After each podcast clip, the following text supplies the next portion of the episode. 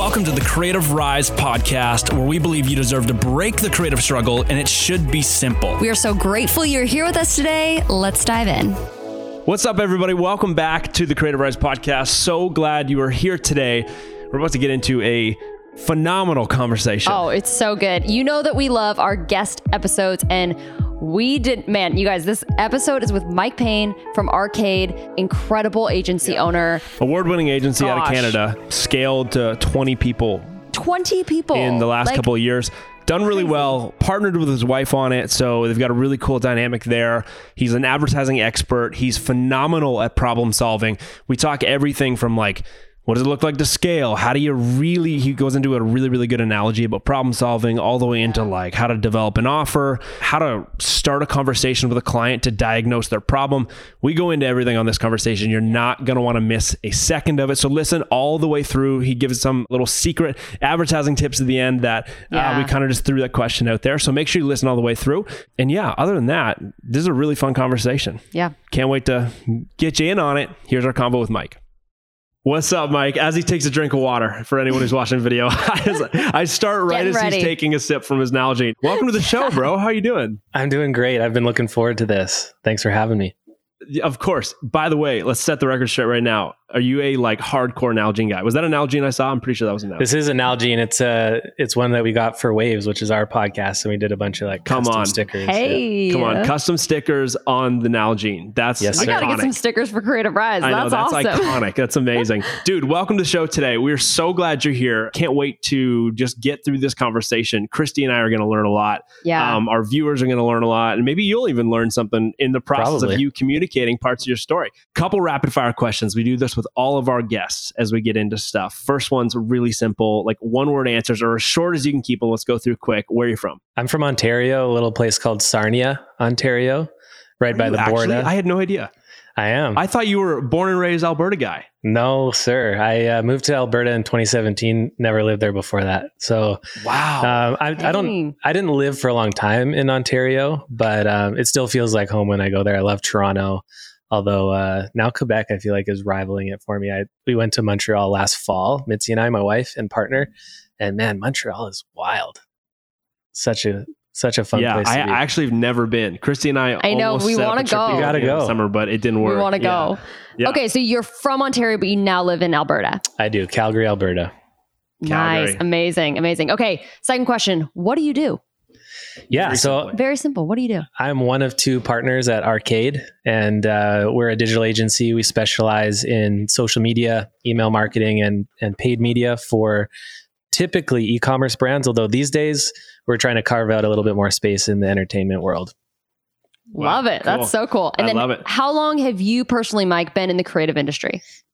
Since 2012, I went to school at the Edwards School of Business, expected to be an accountant, and then I took one Come accounting class, and I was like, "There's no way."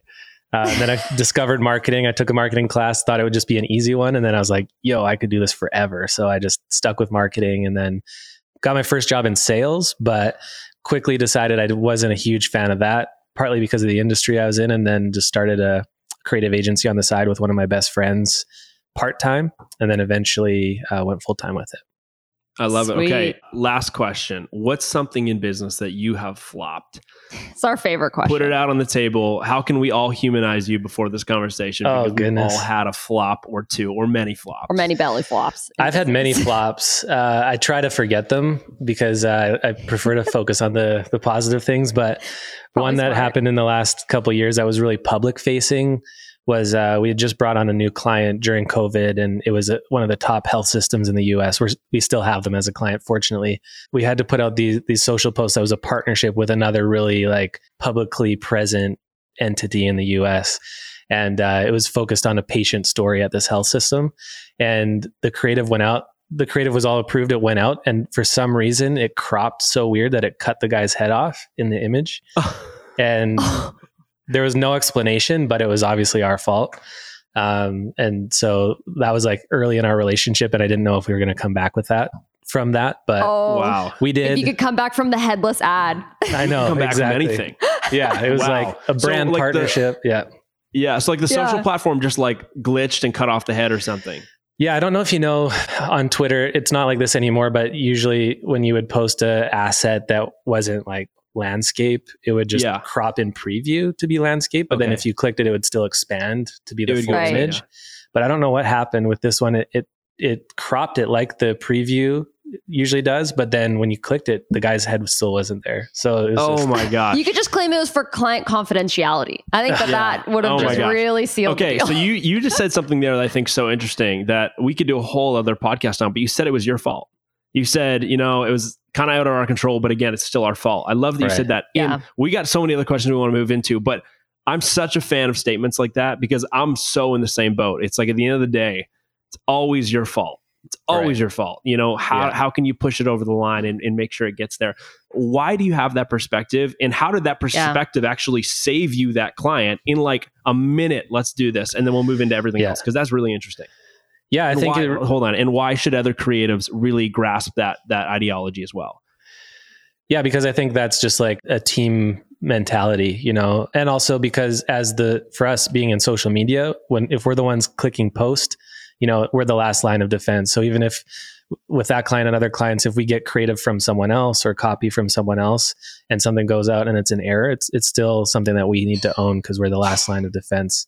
And I think that's always going to be what salvages the relationship. If you're obviously pointing fingers in other directions and try to do anything but accept responsibility, then that's not a relationship that's going to last a long time. So fortunately, we came back from that. And also that client specifically, quality assurance isn't a sexy topic to talk about, but that client on their own has been absolutely pivotal in forcing us to develop a really airtight quality assurance process for all of the content that we distribute that we never even really had as a process previous Mm. to that relationship. So Yeah. wow, it's that's been so a good, good. steep learning curve. Yeah.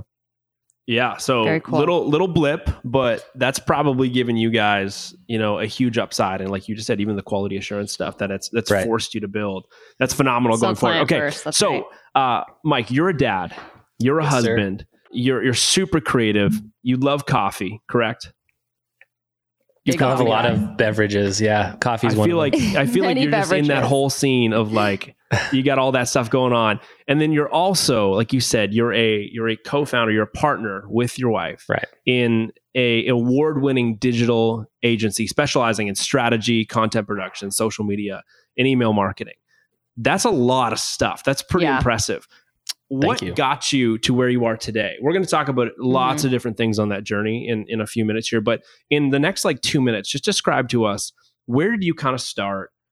Where did you kind of go, and how did you end up where you are today, owning an award-winning agency that's Yeah. that's been absolutely skyrocketing, especially through COVID, right? Like you guys, I remember Yeah. just watching the growth through COVID. It's been amazing to watch. It's been so fun to watch. What got you here? Where did you start? I started like everybody else. I think like I just realized I was excited about something, and I want I would way rather make money from something I was I'm excited about than just like clocking in at a job. You know, I feel like anybody can relate to that, especially these days. So good. so that's where I started, and I I found a friend to do it with. I think I you two are obviously partners, and uh, I'm a really big cheerleader for partnerships. I just feel like doing what we do in a silo by ourselves is almost just like a futile mission. You know, there's obviously people that have done the solopreneur route or the sole proprietorship route and succeeded, but for me, it's not going to happen. You know, so finding a good partner, someone that I trusted right out of the gate, was absolutely huge for me. I mean, we did it part time. We didn't rush it. We did it on the side. We allowed it to be more of like a hobby or a passion, and just kind of treated it as trial and error. And as we learned some lessons and started to get a better sense of that unique thing that we brought to the space we were trying to trying to have authority in, then from there it, it was pretty obvious at every step like how we how we move forward from here. You know, Yeah. I don't know. If, does that answer your question, or do you want me to? Yeah, that's great. I, I love, love that. that. That's I love what you said you're a fan of partnerships because um, we talk a lot about on this podcast being a solopreneur. Most people that listen to this podcast are Mhm. solopreneurs. And I think just to clarify, I love how you said you're a fan of partnerships. Pretty much what I heard you say was for where you were trying to go, right? Like you weren't as I'm assuming as you started this, I know you said you started kind of as a hobby and it, it gradually built into what it is now, but you probably still at some level had had some kind of conscious goal of like, but but I if I'm gonna do this, I I really want to do it, and I want to do it right, and I want to I want it to Mhm. be big, right? Yeah. Versus a lot of people, I think solopreneurship either works for them because they're like, well, I don't need it to be massive. If it can just pay for my living, you know, slightly, and it can do this, then I'll be happy. If I get to do what I love and make sixty grand, that'll be amazing. Mhm. right? Totally. Where you probably had a different perspective in mind. A lot of people do. So that's really cool. It's a cool, you know, way you define that you're a fan of partnerships. And then for some people, solopreneurship's awesome. So Mhm. here's what I want to talk about. I'm just going to rip through a couple topics and then we're going to go from the bottom up. Okay. So Okay. you own your business with your wife. Yes. Big fans of that. Obviously, We love Obviously, that. I, I think humans are designed to work with people they're so close with. That's my my take on it. Can't wait to talk about that. Yeah. What a beautiful way to live life.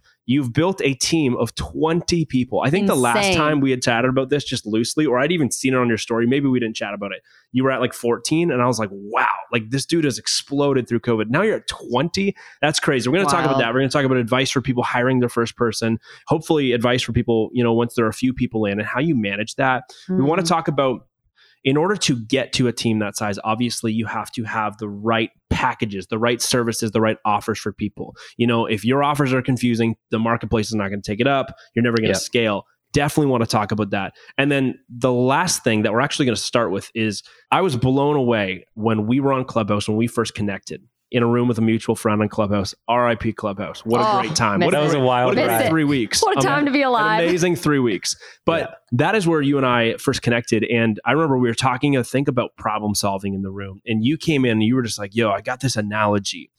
And you were you were speaking this analogy so clearly, and everybody in the room was just like, "Oh my gosh, like this is amazing!" Uh, and I just would love for you to kind of quickly talk about that analogy again, and talk about not only what it is, but why it's so foundational to any success you've had, and why it's so foundational to any success we've ever had or we're ever going to have, and anybody who's listening is ever going to have. Because when I heard you say that, I was like, okay, he's literally putting a beautiful analogy to everything I believe in so strongly. Got to have him on the podcast to talk about it. So it started in a doctor's office. Why don't you talk about how that all goes down? Because it was Yeah. beautiful. Yeah, and first I got to say I can't take credit for the analogy. I got to give credit to a guy named Blair Enns, who he's an author. Um, I don't know if you Cool, cool. two have heard of him, but No, I haven't. I'm Oh. write that down. yeah, he wrote a book, super easy read for creatives and agencies specifically, called "The Win Without Pitching Manifesto." And it sounds, Wow. I feel like the title, it sounds like something you wouldn't want to read, but when you get into the Gotcha. book, it's so it just makes it so plain. And I've really, we've really built our agency around the principles in that book.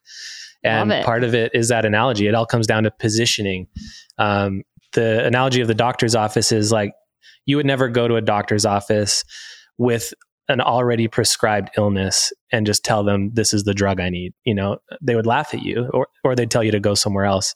But really a doctor because they're so they're such an expert in their field and they know like the human anatomy so intimately that no matter whether you have an opinion or not when you walk into their office, they're going to ask you a series of questions and they're going to determine exactly what the issue is and prescribe a solution. And and they don't have to do it in a way that's abrasive, especially if you come in with an opinion about about what you might be dealing with. Because obviously what you feel and what you're experiencing is real and it matters and it helps them figure out what the solution is. But really it comes down to the same thing with creative and like marketing and everything. Like if you are going to as the service provider establish yourself as the expert or in this case the practitioner then you need to establish that, that expertise in the first conversation. So when that client or that prospective client steps into your office or jumps on that Zoom link or whatever, no matter what their opinion is about what they need or or what they've already prescribed based on their experience, sometimes based on bad previous relationships with agencies or creatives,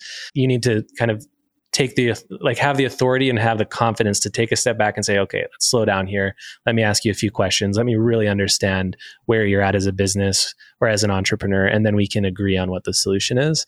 And that minute difference really sets the stage for a long-term like flourishing relationship because now you're in the position of trust.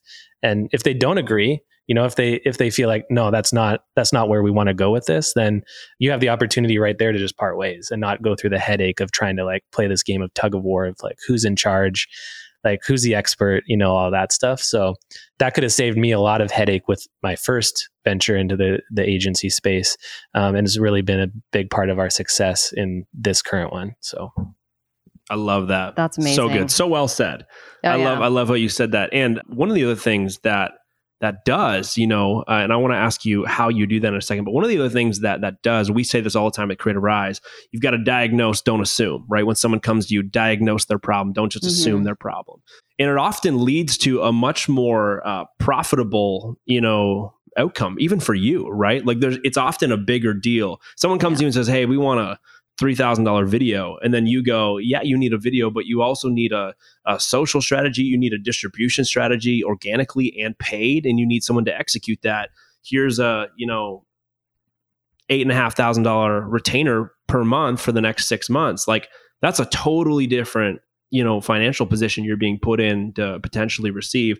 And it's a much better, ideally, result for the client. So not only does Mhm. it does it help the client so much when you take on that personification of I'm the expert, I'm the doctor, let me diagnose you rather than assume, but brilliant. I love it. So Mike, Yeah. how do you this might be the question that people are sitting here asking, and I would love to know this as well in i know this is probably a long you know a long process so let's not spend too much time on it because we've got a lot of other stuff we want to get to but how do you start that process? And maybe what's one or one or two questions Yeah. that really help you diagnose and really help you set that stage for how do i really make sure that i know the problem? Because a lot of the times we get dms all the time from creatives going how do i diagnose someone's problem? How do i make sure that i'm solving the right thing because we Mhm. talk How do all, I find all day the problem? we talk all day like you got to give solutions. You don't sell services, you sell solutions. We're like, well, how do I make sure that I'm selling the right solution? So, in your mind, what's one of the first couple things you do to make sure you're really going to get to the right, you know, diagnose, diagnostic,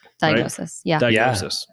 honestly from my perspective as long as i can avoid the the really practical questions till the very end like that sets me up for success to get the actual context. Because i think if we just address the practical elements of why they came to me or came to us in the first place or came to you as a videographer or a photographer in the first place then you're already kind of like ahead of the context. But Mm. for us i feel like you kind of need to start at the beginning. So it's almost like a podcast interview. Like you get right on there and you just kind of ask them for the backstory like how did you get here why are you even doing this and like what does long-term success look like for you not just like what's what's the thing you're trying to Love figure that. out what right now but like paint the picture for me and once i know the picture then we can kind of un- get start to understand like where are the gaps or wh- what's the divide we're trying to cross Mm. and then we can Mhm. get into the practical questions because we've isolated the problem you know so Mm. Yeah. yeah that's really it for me like and i feel like i'm not a typical salesperson like i think a lot of people have their sales process and they may even for their offer they may have it really templatized and that can work from like a logistics standpoint but from a perception or like communication standpoint no client wants to feel like they're coming in to work with you and you're just fitting them into a template you know so Of Yeah. course. yeah. um, that's Put where I think the the context conversation helps a lot. So then it really feels like the practical side of it, like what kind of services are we going to deliver to you? Like what are the benchmarks? What are we trying to achieve? How do we define success? That's the last piece of the conversation, and it's built on the, the whole picture that you've already painted in that conversation. I love that. That's so good.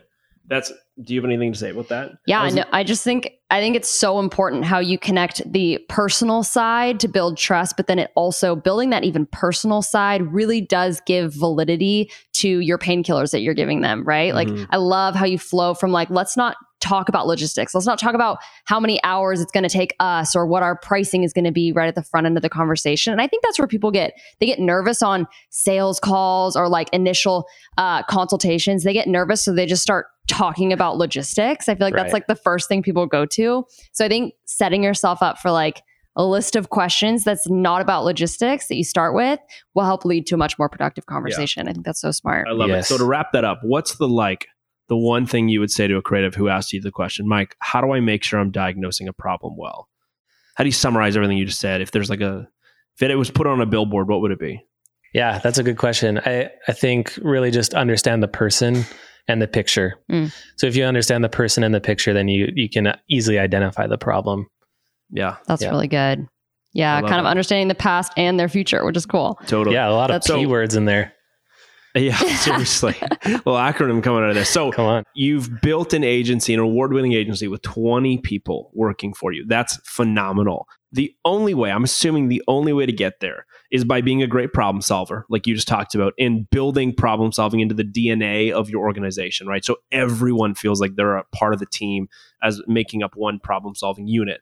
In order to then do that, once you've solved the problems, you obviously have to you know put the painkillers in front of them and say hey here's what we want you to buy this is what's going to help you and we would call that you know those are your offers right those are the right. you've got your services is what you do you've got you know your your solution is what they get. And then your offers are like the they're like the vehicle that you know the are you're going to take people you know through in order to get the painkillers. And if those aren't packaged properly if it's confusing if it looks like you know money's falling out different cracks here and everything's not accounted for that can be that can be an easy roadblock for a client to move forward with you right? So i'm assuming as you've built your agency you've also had to put a lot of effort into going how do we really simplify clarify and make sure what we're passing on to them is really results based. Talk a little, bit about how important you think that is for creatives, you know, in this space to make sure that their offers are clear, make sure their offers are actual solutions.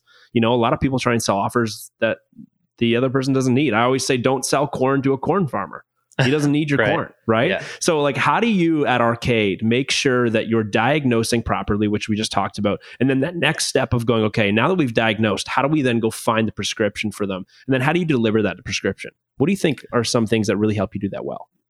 You know what what I like about practitioners or like doctors in general is that they're usually a specialist in something. I know you, you have got your family doctors that are more general, but you also have people that are really specific about the type of body that they focus on or like the type of surgery that they focus on or the type of treatment or even naturopaths like it's more of a natural approach rather than a drug based yeah. approach. And I think any creative or agency should have the same approach. I started an agency in in 2012. It's different than the one that, that I have now. It was called Fancy. That was the one I started with my friend. And I think what we did well at that point was we understood what we were good at. And we also thought about, okay, where is there a gap? Like, what specific part of the body or part of the industry do we want to focus on? And for us at that time, it was startups. Um, so we created what we called a startup package because we we took the time to really understand that specific part of yeah. the anatomy or the industry. Mm-hmm. Um, and we understood right. that the pain points were that startups needed everything up front right away, but they didn't necessarily have the funds to pay for everything up front right away. So we created this package mm-hmm. that essentially financed everything over 12 months, but it allowed us to deliver everything they needed in the first one to two months. So they had everything they wow. needed for launch, but then they weren't they weren't bleeding themselves drive cash right at the beginning. That was something we did right. But what we what we did wrong was like the pricing. We didn't charge enough because we were young and we didn't mm. we still felt like we we had imposter syndrome. We had a lot to prove. Right. But we also tried to do too much for those those businesses and mm. kind of at the time I think it was pretty popular to show up as an all service or a full service marketing agency. Totally. So that it felt like that's who we were competing with, but we didn't mm-hmm. realize we were kind of shooting ourselves in the foot by becoming generalists in what in the service that we were delivering. So we were pretty specific about who we were doing it for and like the problem that we were solving, but our miss was that we were becoming generalists and we were doing it for cheap. So then when we started Arcade, that was kind of our opportunity to say, okay, we did these things right but we did these things wrong. How do we fix that? We came into the industry as a digital agency, knowing that digital was the future, that we didn't really want to dabble in print or more of like traditional approaches to marketing and advertising. And we also were really specific still about who we were doing it for. So at the time, it was for e commerce brands, direct to consumer products, and even more specifically, like lifestyle and fashion and beauty brands. So that was our our cup of tea. We knew we could nail that every single time. So also you come into conversations with prospective clients in that sense as like you already have part of the context because you know exactly the type of brand that you're talking to. So the only difference is like their unique story, what are they specifically passionate about or what specific problem are they solving with with their business or their product so there was less variables in that situation and then as far as our actual offer it still sounds like a lot of services when you talk about strategy and content production and distribution on a variety of different channels like social or email or advertising for example yeah. but when you kind of funnel that into a really specific type of client and as one package, then it doesn't really feel like a generalist. It still feels like, okay, this is a digital expert that specializes in my kind of company and they already know how to reach my kind of audience and they already understand what I'm thinking about and what problems I'm trying to solve. So yep. that's where it felt mm-hmm. like we did it right this time. And then, yeah, I think we're still young too. Like we don't have as much experience as a lot of other agencies. So one thing that we talk about a lot is like you can be a leader before you're an expert. And that comes back to that whole like practitioner kind of thing too. Like the most important thing outside of their expertise is that they know how to lead the conversation and make you feel safe yep. and make you feel cared for. Yep. So for the people listening that aren't yet experts, like they might be new to this, they might be in their first couple years or first hundred thousand dollars in a year kind of thing just practice being a leader before you're an expert. Have that offer defined, yeah, but really that. just focus on empathy and understanding and like confidence in the decisions that you're making so that the client yeah. feels cared for. And if you have that relationship and that trust, like you'll always get more more cash, more revenue out of those those mm-hmm. relationships than you would just from like just closing the deal on a video rather than mm-hmm. understanding the yeah. whole picture. Oh, so good. That's sweet. Man, that's a great answer. so I, I so I know you talked about okay, like last agency you felt like you kind of niche yourself into a box you didn't really want to be doing or you were doing way too much for way too cheap and then you've now moved into something where you're okay we found kind of our bread and butter and we love it when it comes to scaling and i know you get really excited about scaling and so do we we really mm-hmm. love talking about how do you scale your business for the people that are listening that are like hey i've got something really small but i really want to blow it up when it comes to scaling and when it comes to offers are you very like we really customize like our packages for our clients. Mm. We customize our offers to each individual client we get based on their pain points to give them mm. the mm-hmm. right painkiller.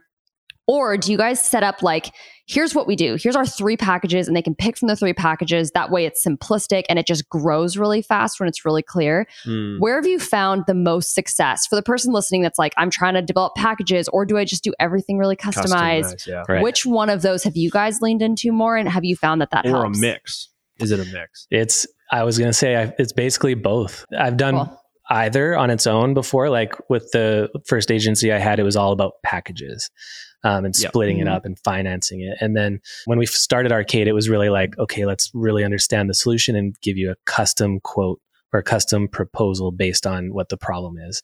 And like that worked sometimes. You're kind of going all in on that proposal when it's just one customized solution. Yeah. And I don't think it's because I don't think that fails because clients don't want custom solutions, but I think they also mm-hmm. want to understand what the spectrum is. And that's where we've kind yeah. of found the middle ground. So we'll typically provide package options with the caveat of, hey, these aren't the be all end all of how we deliver our service, but this un- helps you understand the spectrum from like the canoe to the yacht. And likely mm-hmm. you're not going to need the yacht today, but you're you yeah. are in the future. Like once we get our hands dirty and we do some stuff together, like we're going to grow to the yacht. Um, but you yeah. also likely don't want to just start with the canoe because it's going to take you forever to get to the other side of the lake. You know, um, right. so there's this yeah, there's this middle ground that, that, we're yacht, shooting baby. for. Yeah, there's this middle ground that we're shooting for. Even though it's three packages, we expect for it to be the, the middle one, the second one, and we try. Mm, we also kind of build the canoe and the yacht in a way to like push them towards the middle one as well. Price anchor. Yeah, yeah, yeah. That's super great. Yeah. yeah. that's cool. I like the mix. It just is again so client first, which is really cool. You guys are willing to be flexible with your clients, which mm-hmm. I think is a huge key to growing your business. Obviously, Dude, Mike's crushing right. the analogies. I love the I love the canoe to the yacht thing. canoe too. to the like, yacht. I'll eat that up all day. Come on, I think in analogies, so oh. I'm going to be feeding yeah. them for sure. That's great. Brilliant. I, I love, love it. it. I feel like this this conversation is even chronological and it mm-hmm. goes like, okay, how do you at the outset figure out how to be a problem solver? Then how do you give people the offers? And then that'll help grow your company. And so let's talk about growth. Let's talk about how you've built this team of 20 people, which is huge yeah, for awesome. creative industry. That's so cool. Kind of What's some of your advice for people who are looking to expand? They're going, I'm a solopreneur right now and I'm looking to hire the first person. Mm-hmm. What's your advice for someone who's looking to expand into a team based business rather than a solo business? Because those are super different. Mm-hmm. What would be your advice for telling someone, like, hey, you're ready when this, this, yes. this? Great question. Yeah, I think the easiest answer to you're ready when is just like you can't do it all yourself anymore. Or like maybe you're things are slipping through the cracks, you're making mistakes, or um, you feel like the, the service or the product you're delivering isn't the fruition of what you believe you're capable of. really Yeah. those are Mhm. warning signs of like you're stretched too thin. And then like the the That's what good. or like how do you expand from there? How do you hire your first employee or contractor or whatever or partner? Really, I think f- through, through trial and error, and I, I'm still learning as I go, but through trial and error, I would say focus first on hours and like time that you can bill for or like a skill that you can bill for. Like, for example, it would be tempting, I think, for some solopreneurs to say, okay, the next step is I'm going to hire an assistant. But an assistant isn't Right. really billable. You know, it's helpful. Mm. Mhm. It it saves a lot of the monotonous tasks that you don't really want to do because you want to be a specialist. You want to be designing something Yep. or creating something. But that Right. doesn't really their time doesn't really land on an invoice that you send a client, you know. So what is actually the the skill or the job function that you can hire out to someone that has skill and ability that actually amplifies the work that you're doing and then Mm. their time can land on that client's invoice instead of being I just love a- that. a operating expense for you. I love that. Um, so that would be like I'm hiring an editor. I'm a, I'm a wedding photographer and I'm hiring an editor because that's going to give me so much of my time back. Yeah. And that's I'm hard. That's scary. a- yeah. That's that's totally. scary. What like as a photographer or a videographer or something like that, to say to for someone who's known by their customers as having a certain style, and maybe that's why they're being hired. It's scary Mhm. going out and trusting that to an editor. But if you can take the 100%. time and do that work and like try a few different people and and invest the time, knowing that there's this like long term outcome from it, that if they nail it. Suddenly, your life gets so much easier, and you can just be a shooter, and you can just be Mm. the person with the Totally. relationship that makes a Yeah. huge difference and suddenly you're passionate about it again you know it's not just Yeah. it's not like you're a slave to the creative so Yeah, totally. What would That's you say to the person who's going, basically addressing almost what you just said, but what would you say to the person that's going, oh, I'm drowning in my business? Mike, I'm not delivering the product that I know I could. And I also just don't have time to do everything anymore, but I, I can't make that jump. Like, Right. I'm just too scared. And we find that's a lot of creatives, right? Because they Mhm. can't give up the creative control on things. And so what they do is they hire VAs, they hire assistants. And there's totally a place for that. For some people, that's like works, right? Because they're not administrative. And so that's that's Right. really They pulling them it. back. But I love how you said hire something that's billable, right? Because that's actually going to be traction and, and moving your, your product forward and moving your experience forward. What do you say to that person who just can't make that jump? I would say you can. There you go. i feel like sometimes it, you feel like you're in this like stuck between a rock and a hard place and there's no solution but sometimes that's a little bit short-sighted and i don't want to oversimplify mm-hmm. it but there's got to be a long-term solution. And i think anytime we feel like we're just giving more than we than we have or like the output exceeds like whatever inputs we're getting like we're not taking any time off we don't have time for our family we don't have time for our friends we're a slave to this thing is that a short-term problem like with an end in sight? Or is that just the way you build your business isn't working and it's never going to resolve unless you change something drastically?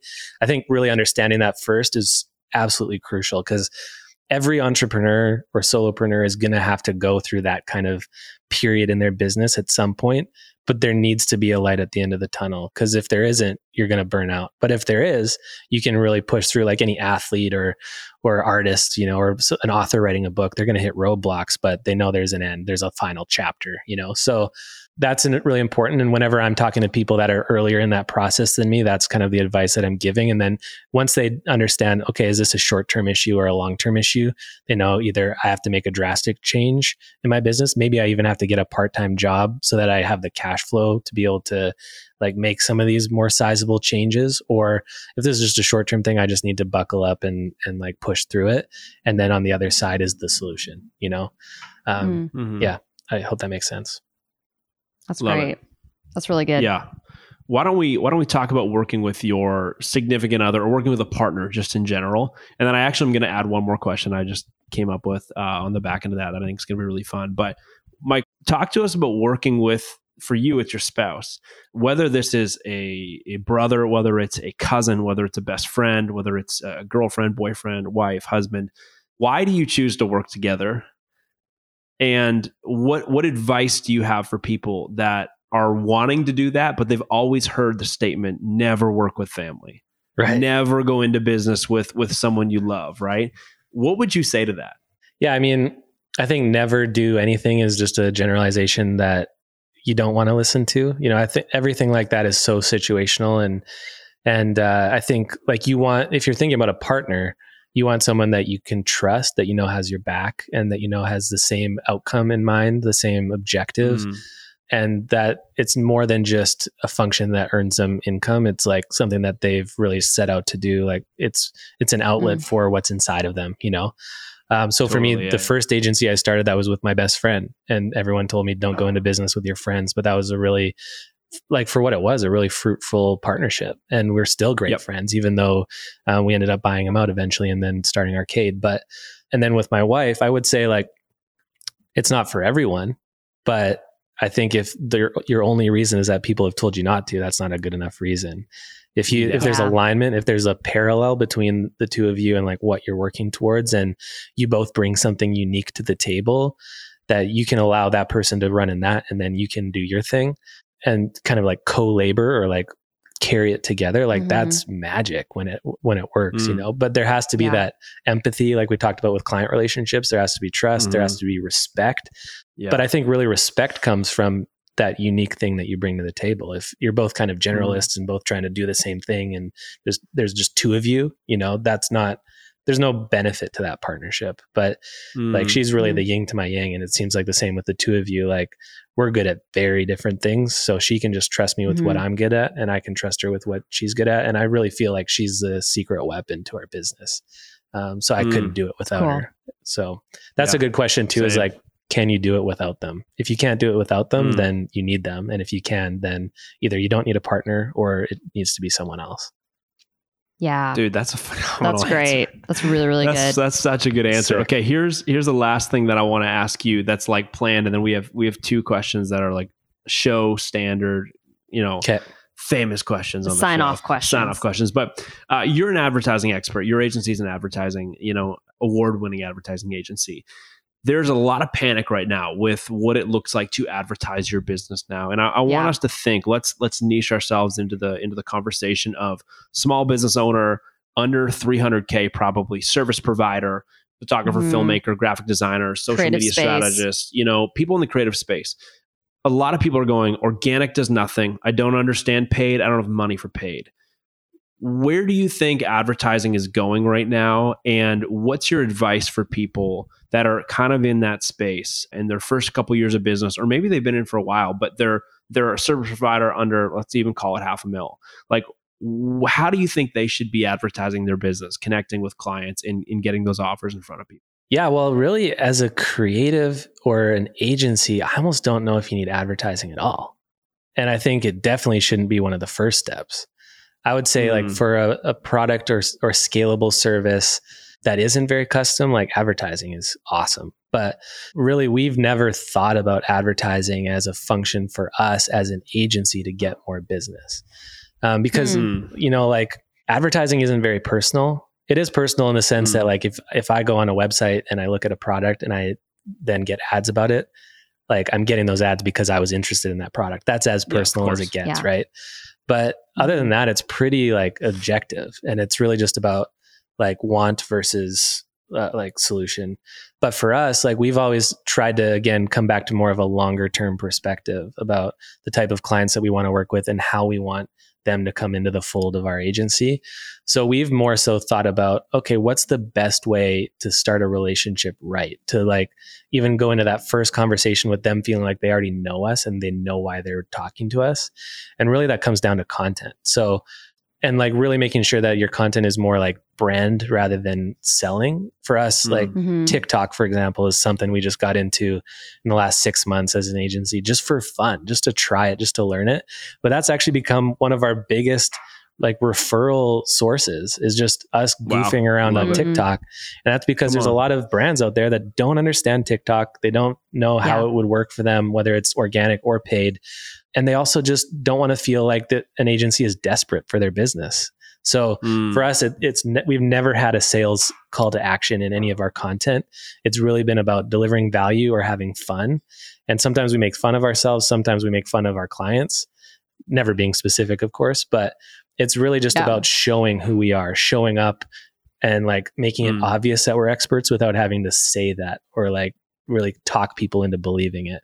So Yeah. as a that's what I would think about as a creative or an agency or like a small team is what kind of content that you can can you produce right now that's valuable it could be a podcast or a youtube channel or how can you just have fun on the channels that people love to spend time on mm. or in the yeah. context of whatever your deliverable is so if you're a videographer you know mm. like where is video happening you know where are people sharing the most mm-hmm. video where are people consuming the most video it's probably tiktok and i know that there's a lot right. of like directors and like videographers that feel some type of way about tiktok that it's like diluting the like sanctity of video, and it might be, but I, they really want to be an entertainment platform.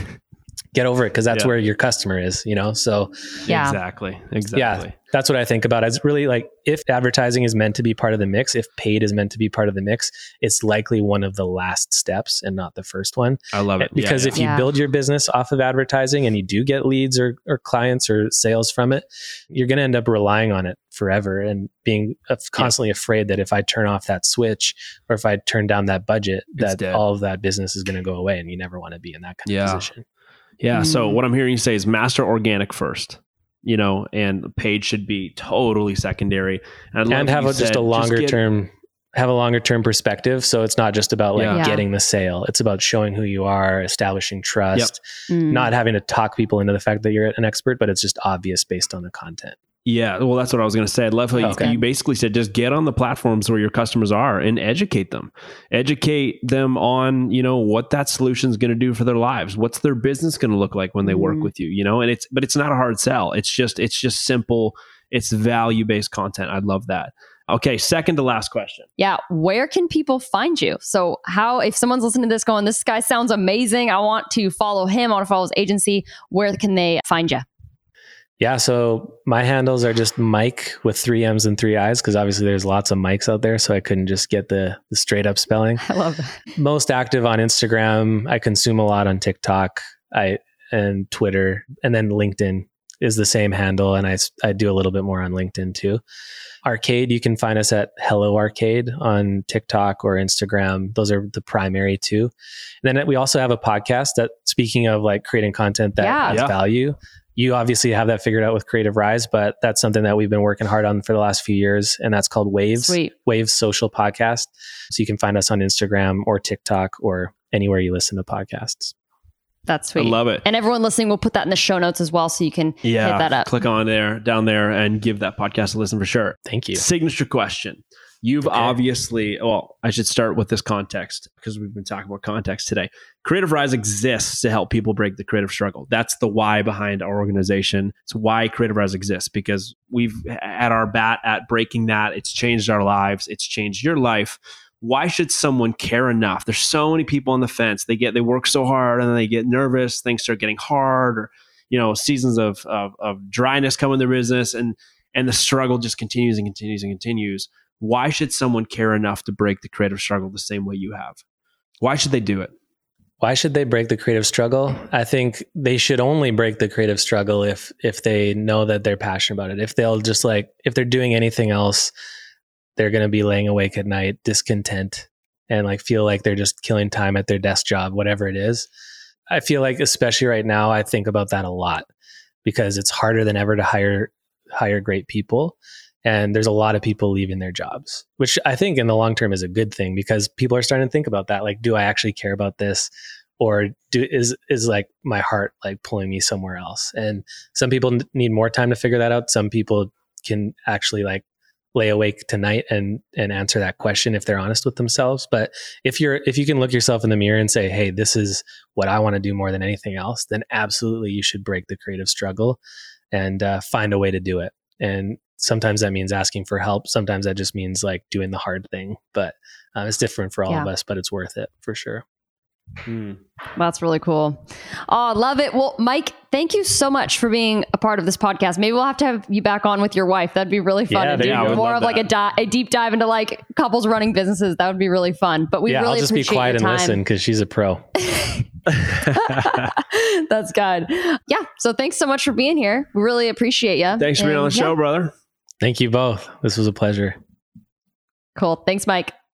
Oh, baby. What a good conversation with Mike. That was phenomenal. I learned so much, even just listening and asking. Oh my gosh. This is the best part of having guests on. You just get to learn things, It's so- especially when they're so Yeah. well spoken, like it's, Mike is. It's literally so refreshing to be in a conversation with a creative who's doing stuff. They're actually in their own businesses, making things happen, making things work, breaking the 100%. creative struggle, 100%. doing such like intentional things within what within their business and actually succeeding and getting to ask those questions is just so fun to bounce ideas off of.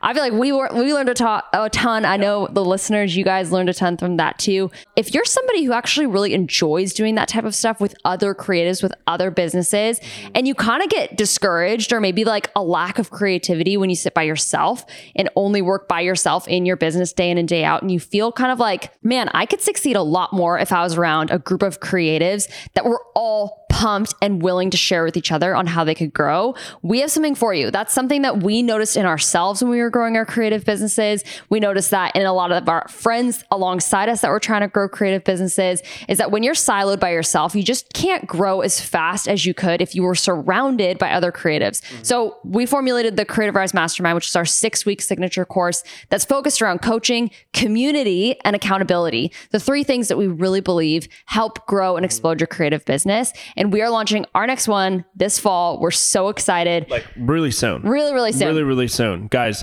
Phenomenal module library of stuff, content that you you, you just can't find the stuff on the internet. You can't find Yeah. it on YouTube.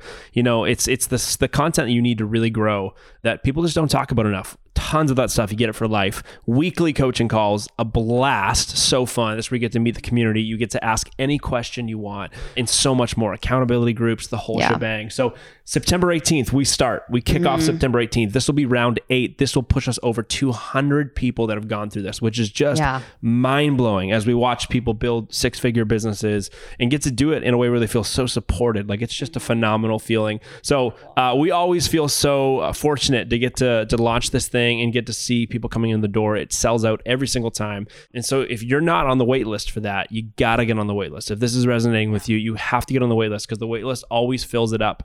Uh, and the wait list also gets early bird pricing and early access to apply.